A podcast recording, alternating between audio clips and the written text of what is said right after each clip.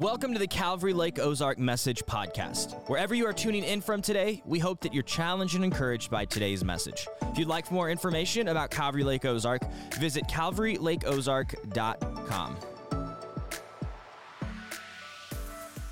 So we are walking through Matthew, as is our style. We are in Matthew 19. So if you have your Bibles, open up there. Uh, we're in a sermon series talking about unexpected, talking about kingdom living in an earthly world reality. And so, what does this look like? Okay, we want to be followers of Jesus, but what does this really look like? I'm going to live for another kingdom, but I'm doing it in the middle of this one. You know, to, to some degree, we're all a bunch of Daniels. We're all a bunch of Shadrach, Meshach, and Abednego's. We are not natives to Babylon. We are aliens, and we are living to a different value system, a different uh, code of conduct because this isn't our home. And we're going to live in a way that honors Him, even though we're probably going to find ourselves at odds with the world around us. And that just sounds kind of fun at times, doesn't it?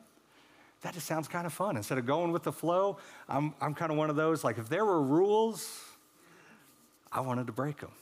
Or I just wanted to see how strong somebody was really going to uphold that rule. And uh, even in church ministry, I love hearing about there's a term we use as sacred cows, you know, where it's like, oh, that's a sacred cow. You can't do that because our church has long held that, that you just don't do that. And it's not a doctrinal issue, not a moral issue, nothing like that. It's just a sacred cow. I went to a church, uh, my first ministry, and they said, You can't put the drums underneath the cross. Don't tell me that because guess where I want to move the drums? And I just love barbecuing a really good sacred cow. They smell good on the altar of sacrifice. But we live to a different set of rules, a different conduct where it's going to find ourselves at odds. That if we really are going to be kingdom living, it's going to be an unexpected kind of response from the world. They're, it's going to look different, and it should. And if I didn't tick you off last week and offend you, it's a new Sunday. It's a new Sunday. And if you're opening up and you read, you know, even just the little headlines that they kind of put to break out scripture there to make it a little easier for us, those are not in the original. This is uh, something we added later just to help us. It talks about Jesus' encounter with the rich young man. Like, oh, here's another pastor talking about money. Here we go. Well, we are. But I want to throw out some statistics first just so we can all know and understand we're all in the same boat, okay? And don't feel guilty about these. Don't feel guilty about these. Guilt is the worst motivator you could ever have in your life. You know, with anything. Oh, I know I need to read my Bible more, and we feel guilty about that. That's not going to get you to read your Bible more. Oh, I know I need to pray. Oh, I know I need to do this. Guilt is a horrible motivator. But just to understand the context. So, just strictly economic statistics, financially, so we understand that we're all the rich young ruler here. If you live, economic statistic, if you live in the bottom 10% of the United States, which means that you wouldn't make more than $15,000 a year. If you make $15,000 a year, household income, you live in the top 10% of the world. The average income in our world is $2,200 a year. Okay? And we all feel horrible now, don't we? Oh, thanks, Pastor. Makes me feel bad, and da da da. So, just a couple things. A, a, a household income of just $40,000 a year in our country, you live in the top 2% of the world. The top 2% of the world, that's where we're at. And I had all kinds of statistics. You could ask the pastors, I had them all written up on my board and different things. And like, I was like, but what, what, are we trying to do? Now, a lot of times we can hear those things and we do feel guilt and we feel bad. And it's like, oh man, especially when you go on overseas mission trips and you see how other people live. And then the, the really gut check and the teeth kicked in kind of moment is when you see the amount of joy that these people have in their lives when they have nothing. To which I always look at the people I'm on the mission trip with and say, maybe their joy and their possessions, that's not tied together. Maybe their joy is coming from something else where you can live with almost nothing and still have a joy because, again, our joy is not of this world. So, how can we have joy in those moments like that? Because our joy isn't of this world, it's kingdom living. And so, but a couple things I do want to say in that context. Acts 17 26 says that God determined the time and the boundaries of our lives. We've talked about that before. I didn't pick 1985, nor would I have picked that time to be born. And we're not getting into the music and the mullets, but I don't like either one. We've already had that discussion. But I didn't pick that. And I didn't pick that I got to be born in America. I didn't ask the Lord. We weren't up there before I was, you know, as He's creating me and knitting me and saying, hey, what sounds good to you?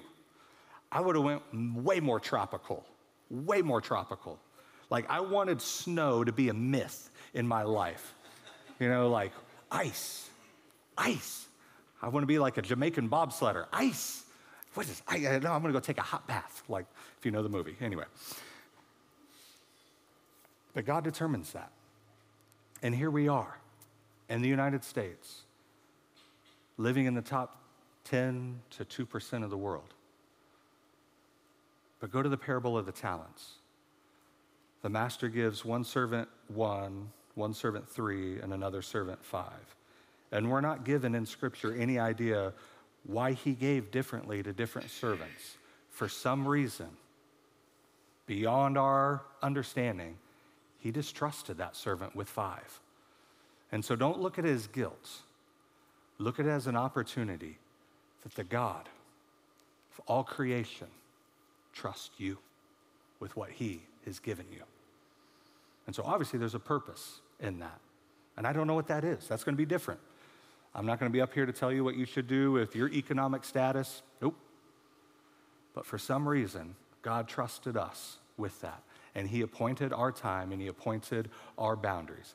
And, and I'm going to believe that He has reason for it. And that's what we want to talk about this morning. So if you have your Bibles, Matthew 19, starting in verse 16. And behold, a man came up to him, saying, Teacher, what good deed must I do to have eternal life? And he said to him, Why do you ask me about what is good? There is only one who is good. If you would enter life, keep the commandments. And he said to him, Which ones? Such a Nick thing to say, right? Are you going to be good? Oh, I'll be good. Follow the rules. Which ones? Might have said those before. And Jesus said, You shall not murder, you shall not commit adultery, you shall not steal, you shall not bear false witness, honor your father and mother, and you shall love your neighbor as yourself. How we doing so far? Honoring your mother and father, loving your neighbor, I'm out. And the young man said to him, All of these I have kept. What do I still lack? And Jesus said to him, If you would be perfect, go, sell what you possess, give to the poor, and you will have treasure in heaven. And come, follow me. And when the young man heard this, he went away sorrowful for he had great possessions. And Jesus said to his disciples, Truly I say to you, only with difficulty will a rich person enter the kingdom of heaven. Again, I tell you, it is easier for a camel to go through the eye of a needle than for a rich person to enter the kingdom of God. And when the disciples heard this, they were greatly astonished, saying, Who then can be saved? But Jesus looked at them and said, With man this is impossible but with God, all things are possible. And then Peter said in reply, See, we, we have left everything and followed you. What then will we have? And Jesus said to them, Truly I say to you, in the new world, when the Son of Man will sit on his glorious throne, you who have followed me will sit on 12 thrones, judging the 12 tribes of Israel, and everyone who has left houses or brothers or sisters or father or mother or children or lands for my name's sake, you got to put that part in there, will receive a hundredfold and will inherit eternal life. But many who are first will be last, and the last will be first. Thanks, Nick. You just told us we're all at least in the top 10% of the world and that it is impossible for a rich man like a camel to go through the eye of a needle. This sermon has sounded really good at the direction we're going here. And so you have this rich young man walking along, and he's walking up to Jesus, and he wants to have a conversation with him. And I love the stupid questions I ask God. And I love that he accounts for my stupidity when he considered my calling. Love that. And the same is true for you. When God called you, God wants to lead and guide your life, he already factored in your stupidity. Is that not the most comforting thing in the world? That God knows exactly how dumb I can be and it's not a shock to him? I love that. Maybe that's just me because I'm really stupid at times, and that just really helps. But he's coming along and he says, Teacher, what good deed must I do to have eternal life? Well, theologically, we all know, you know, hey, faith is not by works. Faith, you can't be saved by your works. And, but I love that Jesus will still go down the road of a dumb question because he wants to capture his heart. For some reason, this rich young man thinks that he has to do something more than what he has already done to inherit eternal life. And Jesus said, All right, I'll walk that road with you. Let's see where this ends up. See, Jesus knows the man's heart. Jesus knows what he has done, what he is dealing with. He, he already knows all of this. He's omniscient. We, we get that. And the young man even says, You know, I've kept all of these since I was a kid, since I was young. I've kept those. What do I still lack? And, and part of me thinks, Well, you're a liar. You haven't kept those. But to really think about it, if you go back to Paul in Philippians 3, when he was talking about his own life, he said in Philippians 3, verse 6, righteousness under the law, blameless. That makes sense. Paul could look at those commandments and their understanding of what it means to fulfill those commandments, blameless. So, this rich young ruler could say, Yes, according to those commandments and how we live them out in our interpretation of them, I'm blameless in that. I've done exactly what you have asked. Now, is their interpretation of some of these off? Well, yes, we've seen that multiple times. Jesus keeps saying, You have heard it said, but I tell you, he, he raises that bar. So there is something different, but in this rich young ruler's eyes, I've kept the commandments. But Jesus knows his heart, and Jesus knows our hearts. But do we know our own heart? See, he knew, the rich young man knew that he kept all these, but he asked, What do I still lack?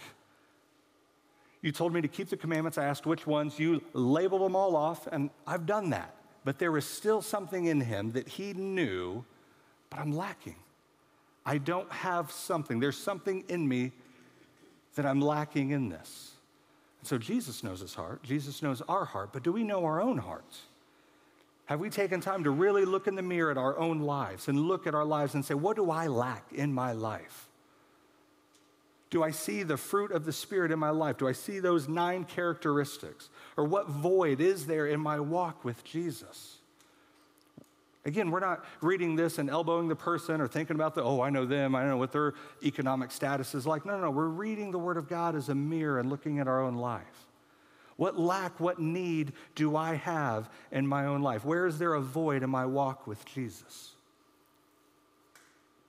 I love what C.S. Lewis said.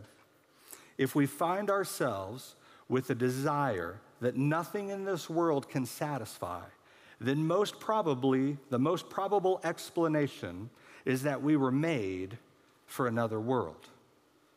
See, we're gonna have lack, we're gonna have needs, we're gonna have a void in our life that nothing in this world is going to be able to fulfill. And I think this rich young ruler was dealing with that situation. I mean, he, he had a good economic status, we know that. He lived a good moral lifestyle. I mean, if you look at those commandments, it's pretty much the whole, you know, second tablet of the Ten Commandments. The first tablet kind of deals with your relationship with God. The second one deals with more the horizontal relationships that we have with individuals. And so, in the world's eyes and how he deals with the individuals around him, he's a good moral person. And our community, our culture, our country is full of people that have good economic status, you know, that will never hear the gospel preached to them as they need to walk into a, a food pantry or a food kitchen. Live good moral lifestyle. They're not out, you know, doing all the horrible things. There's, there's a lot of great atheists that are financially sound and live good moral lifestyles. And the church does a really good job of trying to reach the poor, the lost, the hurting, and I understand that. But how are we reaching the lost that don't even know that they're lost, that are living good lives? And sometimes that can even infiltrate inside of the church. We, oh, I live a good moral lifestyle. No, we have a massive need that nothing here can fulfill, as Lewis said. So we all have an absence in our life. We all have a void. We all have a need that Jesus wants to fulfill in our hearts. We all have that. The question is do we know our own heart to see that? It might be an absence of joy, it might be an absence of peace, it might be an absence of mercy. There, I don't know what that is with you. I know what it is with me. And I'm not telling you people, you guys are messed up. I'm not telling you my problems. And sometimes it changes. What my need was when I was a teenager is different than what my need was now. And as I continue to grow and, and Jesus keeps stepping into my life and, and filling these voids, all it does is reveal not how much I have of Him, but how much more I need of Him. That He keeps just pulling back the veil in my life and keeps showing this is where I want to be in your life. This is a void, this is a lack that you keep holding from me, and that's where I want to be. And then I stand there and I have to ask myself, am I going to surrender this to Jesus, or do I want to hold on to that and try to find fulfillment in the world around me? So we all have that absence, we all have that need in us that Jesus wants to fulfill. And even the rich young ruler saw that. And I love that. So even though he was asking, what, what deed do I need to do? Jesus was able to turn the conversation. And so he even acknowledged, well, I still have something lacking in my life. I think when we come to Jesus in a true honesty, that's what he wants. Not with the mask on and feeling good about ourselves and, Lord, you're so blessed to have me. But when we come with an open, transparent brokenness and saying, Lord, I need you. I think that's when Jesus says, Now I can work. Now I can work. When we have no other options, no other hope, no other, that's when He wants to work in our lives. But as we keep trying to hold on to everything else, He's a gentleman. He's not going to kick open the doors. And as long as you think you have your life together and whatever you find your identity in, if that's where you find hope in, I'll let you just keep walking down that road. But if you're willing to surrender and to give that up and find true fulfillment in Jesus, that's when He wants to work in our life. And so Jesus challenges them. All right, you, you feel like there's a lack in your life? Let's talk about that. If you would be perfect, and some of us hear that, our type A personalities, and I got to be perfect. And we struggle with that, that we do anything wrong and our value and our self worth just plummets because we did one thing wrong. It's, feel like it's almost like the 12 step program, you know, like a Alcoholics Anonymous, where we, we were clean for so long and then we did something wrong, we got to start right back over. And that's a real struggle. I don't struggle with that, thank the Lord. But I have some loved ones that do. And that, and that lie that I think Satan uses that, oh, you're a Christian, you got to be perfect now you can't mess up at all. And the moment that you do, your salvation's lost and gone, and you have no hope, and you're just, it's like, good night of living. You just leave me alone in a dark room by myself, I'll beat myself up. I don't need anybody else's help. So, what's Jesus talking about? We have to be perfect?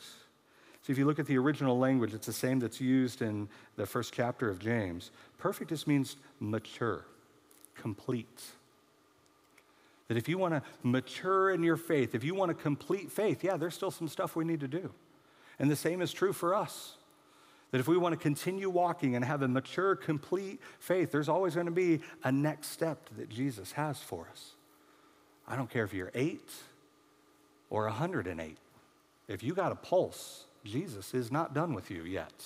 And there's still something in your heart that he wants, as a heart surgeon, to cut out he still wants to identify that void, that need in your life, and He still wants to move and be that fulfillment for you. That there's still something that you're holding on to. Ain't nobody arrived yet. If you're on this side of glory, God is still working. And there's still something that we need to hand off and hand over to him. So Jesus is saying, All right, you want to be mature, you want to be complete? Let's talk. And so, as Jesus fulfills the voids in our lives, it's moving us along to maturity in our faith. We call it Christ likeness. That we want Him just keep, just keep working in my life until you see yourself in me. That's what that whole testing of your faith that produces endurance means in James chapter 1, where it's a, it's a silversmith term where they would take a raw hunk of silver and they boil it up and the impurities would rise and they would scoop the impurities off and they'd let it cool down. Then they'd boil it back up, get some of those impurities to rise, scoop them off, let it cool back down. And so God is going to put our life through a whole lot of fire and cool down and fire and cool down. Why? Because He wants the impurities of our life to rise to the top and He wants to scoop those out of our life. Now, obviously, we have modern technology to know when silver is really pure and all that stuff. But back in the day, you know what they did? The silversmith would look down, and if he could see his reflection in the silver, then it's pure. That God wants to send your life through the furnace multiple times until what? When he looks into your life and he sees himself. It's not about us, it's about him. And our lives, are they reflecting Jesus? And he's going to step into those voids, and he's going to step into those needs, because he wants to move us along in our maturity. And so he says, All right, you want to mature in your faith? You want to talk about this? And he looks at this rich young ruler and he says, Go sell everything and give it away.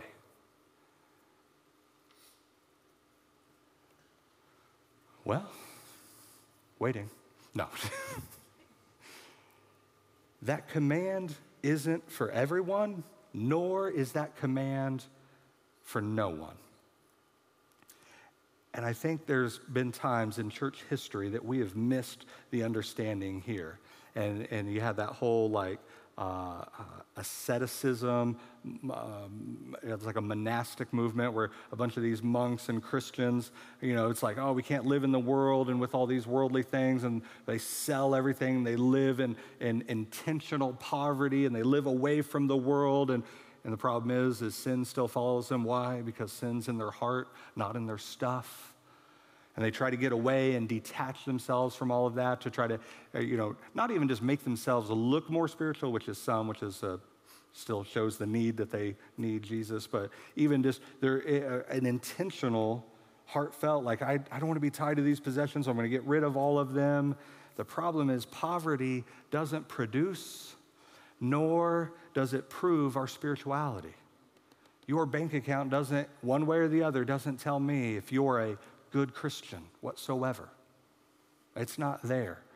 And so sometimes we can take this too far and think, okay, this is the command given to me. And there are commands in Scripture that are given to everyone. And there's one in here, just not here. And so we read that and we think, oh, we're all a bunch of horrible Christians because we live in the top 10% of the world and none of us are going to go and sell everything and give it all to the poor and follow Jesus.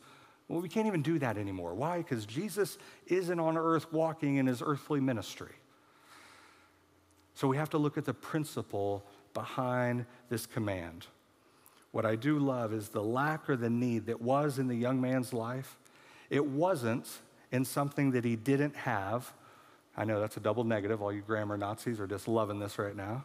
Right? So the lack in the young man's life wasn't in something that he didn't have. His lack is what was in what he did have. How can you have a lack and have something? The same way when we talk about Jesus emptying himself, he took on something. See, what he had was causing his lack. And in verse 22, when after this conversation, he went away when he heard this. Like, could you imagine? He heard this and this, the look of not like excitement, oh, there's an opportunity to follow Jesus, but sorrow hit him. Oh, I have to do that to follow you? That's what you're calling me to do? I can't do it. And he walks away. And a lot of us look at him and, oh, rich young ruler. Doesn't even know what he walked away from. How many times do we walk away from Jesus? How many times do we find him in the exact same position? Maybe not with our possessions or with money, but there's something that he says, Hey, I want you to give this up. But Lord, I can't. I have to, that, I can't do it. And there's so many times, and even in our own lives, that we do the exact same thing. We walk away from Jesus sorrowful because we had great whatever. And in this young man's case, great possessions. His possessions possessed him. And the same is true for us. Might be in our stuff, it might be in our bank account number, where we feel secure and feel taken care of.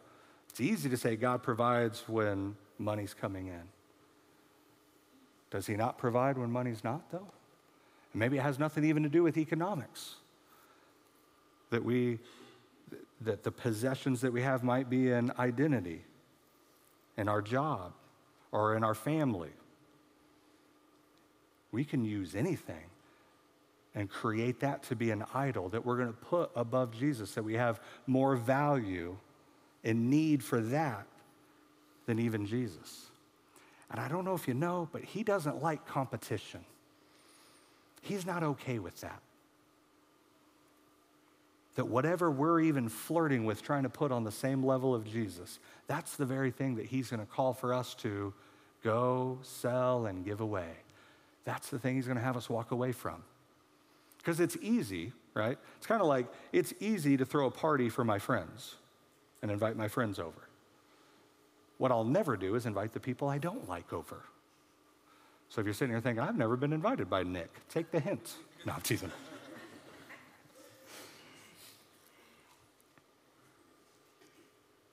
This is one of those kind of love your enemies moments. You know, we talk about, oh, uh, look at everything that I'm doing for the Lord, I'm sacrificing for Him. Great.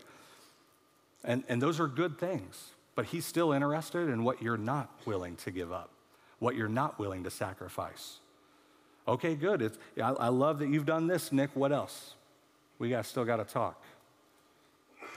You're not complete. You're not mature. You haven't arrived yet. I'm still working in your life. And the very thing that I'll hold on to, Lord, you can have anything else, but I want that. he wants the exact same thing that you want because it proves am I truly your Lord and Savior or am I not? What are you willing to give up and to sacrifice for Him? And what's hard, the principle here, this is what's really hard about this, especially in the body of Christ. God may challenge and require you to give up something for the sake of living for Him, for His kingdom, that He still allows for someone else to have. Well, why do I have to give that up, but that person doesn't? Oh, well, they must not, they must not be spiritually mature then. I'll pray for them that they'd be more like me. Follow me as I follow Christ. Again, in the house rules, there are certain things that all of us abide to, but there's going to be things that he has you walk away from that he's going to lead somebody right into. And I love the two stories of the tax collectors.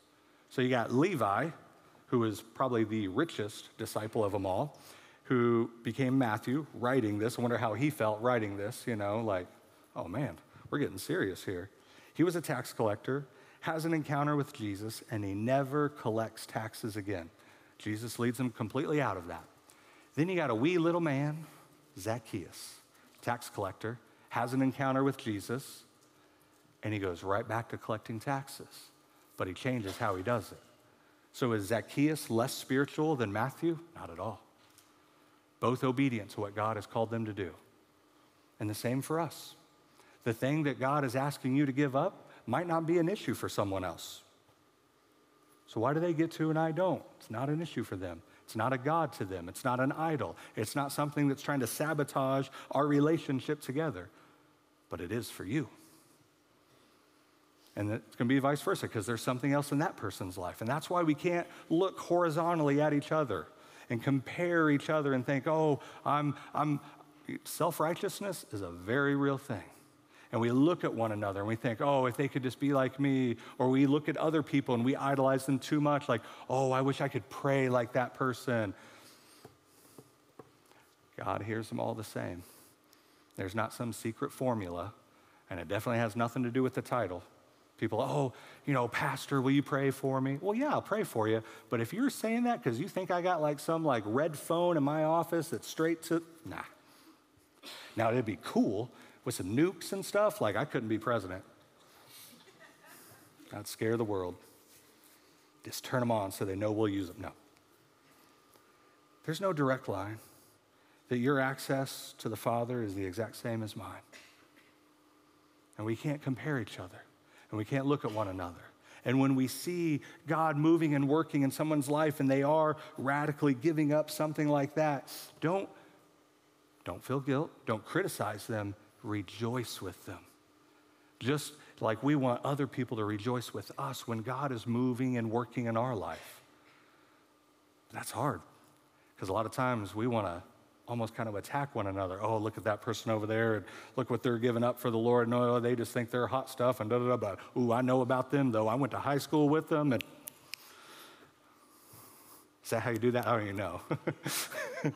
I'm just making it up as we go here. But we're real prone to do that. And instead of rejoicing the work of God, and as Jesus is filling voids and calling us into a deeper walk with one another, instead of rejoicing and encouraging that, a lot of times we can be the ones to condemn that and try to inhibit that and try to squelch that. That we are the very thing that is quenching the Spirit of God, maybe in our own lives, but even trying to quench it in somebody else's life. Those are bold words, and that's really hard. But the principle remains, and understand that. Not asking, hey, if you want to encourage one another, hey, what's God asking you to do? Yeah, share that. But it might be different, and that's okay. Because no snowflake is the same, no fingerprints the same, and no relationship with the Lord is exactly the same. That how he moves and works, and, and when I think of Jesus and how he's my Lord and Savior, the, the attributes and the characteristics of him that resonate well with me, might not be the same to you. And that's okay. That's okay. But so many of us are at risk of an immature faith because we don't want to forsake the very thing that Jesus is telling us to walk away from. Not as a test of maturity to one another, but a test of trust and obedience to Jesus. And it's hard. It's hard to argue with the guy that gave all to say, you know what, I'm not willing to do the same thing as you, Jesus. That's a hard argument to have. Jesus, don't you know what I have to give up if you're asking me to do this? Do you know how this is going to affect my life? That's really not a good argument with the guy that hung on the cross. Not a good argument to have. I don't know about you, but this sinner has it all the time. He's calling you right now. You better answer that. Yeah. Send Jesus to voice message, see how that works out. So many of us are at risk of an immature faith because we will not forsake what Jesus calls us to give up. Our depth of faith only comes from dependence on Jesus. Our depth of faith, our maturity, that completeness only comes with our dependence on Jesus. And so this rich young man walks away. And Jesus turns to his disciples. He has a little conversation talking about, all right, let's talk about this. This talk about rich men entering the kingdom. And in verse, what is it, 25, they're greatly astonished when they hear these things that with difficulty, and it's easier for this camel to go through the eye of a needle, and there's all kinds of interpretive things of what this could mean. I'll give you a couple of examples. Um, uh, some believe that the eye of the needle was the, like in a gate. They would have, they could open up the full gates when, you know, uh, it was open. But when closing time was there and they would shut that gate, they would still open a little bit that you could still get a, a, camel through, but you'd have to take off all the possessions off of the camel so they could squeeze through. That's one interpretive way to see that. Another one is in Greek and Aramaic, the word for camel and rope are actually the same consonants. Uh, the vowels are just slightly different. And so some would say, oh, no, that's a transcription error. It really meant a, a thick knotted rope. It's easier, you know, for uh, a thick knotted rope to get through the eye of a needle than for a rich man to get in the kingdom. Pick whichever one you like. I want to look at the principle here. And so when he's saying, these two verses. It's difficulty for a rich man to enter the kingdom, and this easier for a camel to go through the eye of a needle than for a rich person to enter the kingdom of God. They're greatly astonished, and they're saying, Well, then who can be saved then? We're kind of asking ourselves the same question then. What are you trying to say here, Pastor? You open with those first statistics and then you read something like that. What are we trying to say? And they're greatly astonished because even in that culture then, and it definitely is influencing our culture now, inside the church is that mentality that if you have much, that was a sign of God's blessing on your life. And if you have little, oh, ye of little faith. It's almost like an early prosperity gospel type mentality. And sometimes that's hard and it does infiltrate us. When, when something happened that's good, maybe you get a raise, you get a promotion, it's like, oh, God is just blessing me. Does that mean if you didn't get it, you don't have the blessing of God then? That if somebody doesn't have a high paying kind of job, that they don't walk in the blessings of the Lord? If you can't tell my tone and my approach to the prosperity gospel, not a big fan. And I think of Job. And uh, Job 121 says that the Lord gave, the Lord has taken away, but blessed be the name of the Lord. That if he wants to give into your life, or if He wants to take away in your life, He's the one that blesses. And sometimes the greatest blessings that we have are not in what God gives. Some of our greatest blessings are in what God takes away from us. And that's a bold prayer. And when you stand before the Lord and say, Lord, whatever is keeping me from a deeper relationship with you, take that from me. Take that from my hands. I, I don't want anything to do with that. And so they're greatly astonished, thinking, Who can be saved? And on our own, it's impossible. This rich man can't buy enough, can't do enough, can't nothing. It's impossible on his own, but it's not possible with God. And I don't think it means just because you have a, a, a, fat account in a bank somewhere that you can't enter the kingdom of heaven, because then we have to answer for Abraham, Isaac, Jacob, all rich men, David, rich man. Joseph of Arimathea, rich man. Barnabas, rich man. Matthew, we're studying, I don't know if you, Matthew, rich man. Are they not in the kingdom? Or is there something deeper here what's going on? Eternity is not determined by our economic status, but our faith in Jesus. So, whatever Jesus has given you in your life has has more to do with what are you going to do to honor him with that. For some reason, that's what he trusted you with. I know I will never be a rich man. One, I'm not smart enough. I, my wife barely trusts me with $5. I haven't seen a 20 in years. She don't trust me. The Lord trusts me more than she trusts me, right? Because she knows what I'll just spend it on. McRib. No. Somebody emailed me, What's the fascination with the McRib? I don't even know. But for some reason, God has trusted us with this. And I know what God cannot trust me with. Because if I was going to be blessed financially, I would probably be on a highway to hell real fast, real quick, and I would do nothing. You know, you say that to act spiritual. Oh, if I won the lottery, I would do so much kingdom impact. Not at all. Not at all. I don't trust myself with it, and I know the Lord doesn't trust me with it.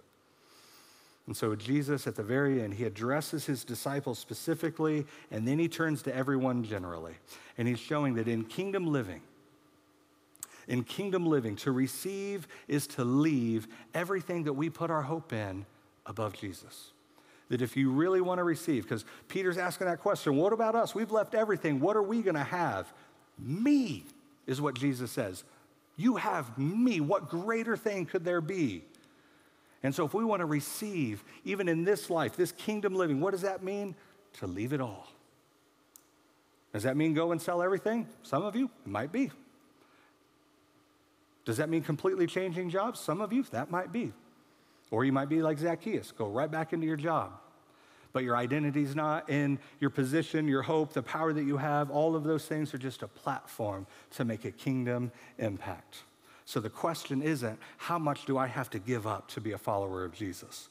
It's kind of the same question when we ask, like, how close to sin can I get without falling off? You know, wrong question. But what am I willing to keep that risks sabotaging my relationship with Jesus? Look at your life. Look at the things that you have. Let it be possessions, let it be position, let it be everything that encompasses your life. What am I willing to keep that is at risk of sabotaging my life with Jesus? That's what you need to give up. That's a bold prayer. And I believe we have a bold God that'll answer that bold prayer. It's going to look different for all of us. And it's not a New Year's resolution, but a commitment to the Lord to say, I want to walk as close as I can with you. And whatever would cause a hindrance in that, take it from me. And I'm going to walk away. Are you willing to surrender and submit your life to that kind of walk with Jesus? Father, we love you. We trust you. Even when we don't want to trust you, Lord, I pray that we would step out in faith, knowing that whatever you lead and guide, whatever you call from our life to walk away from, to give up, to let go of, let your will be done in our life, knowing that it is better than anything that we could do of our own. So identify in every one of our hearts and our minds what that is and call us, fill us with your Holy Spirit, draw us to you, call us into a deeper walk with you. Knowing that if we're in your will, walking with you, hand in hand, that is the blessings that we are looking for in our life. Give us that kind of faith, Lord. And continue to lead us individually, lead us and guide us as a church that we would make an impact in this kingdom for your kingdom. We pray this in the name of Jesus. And everybody said,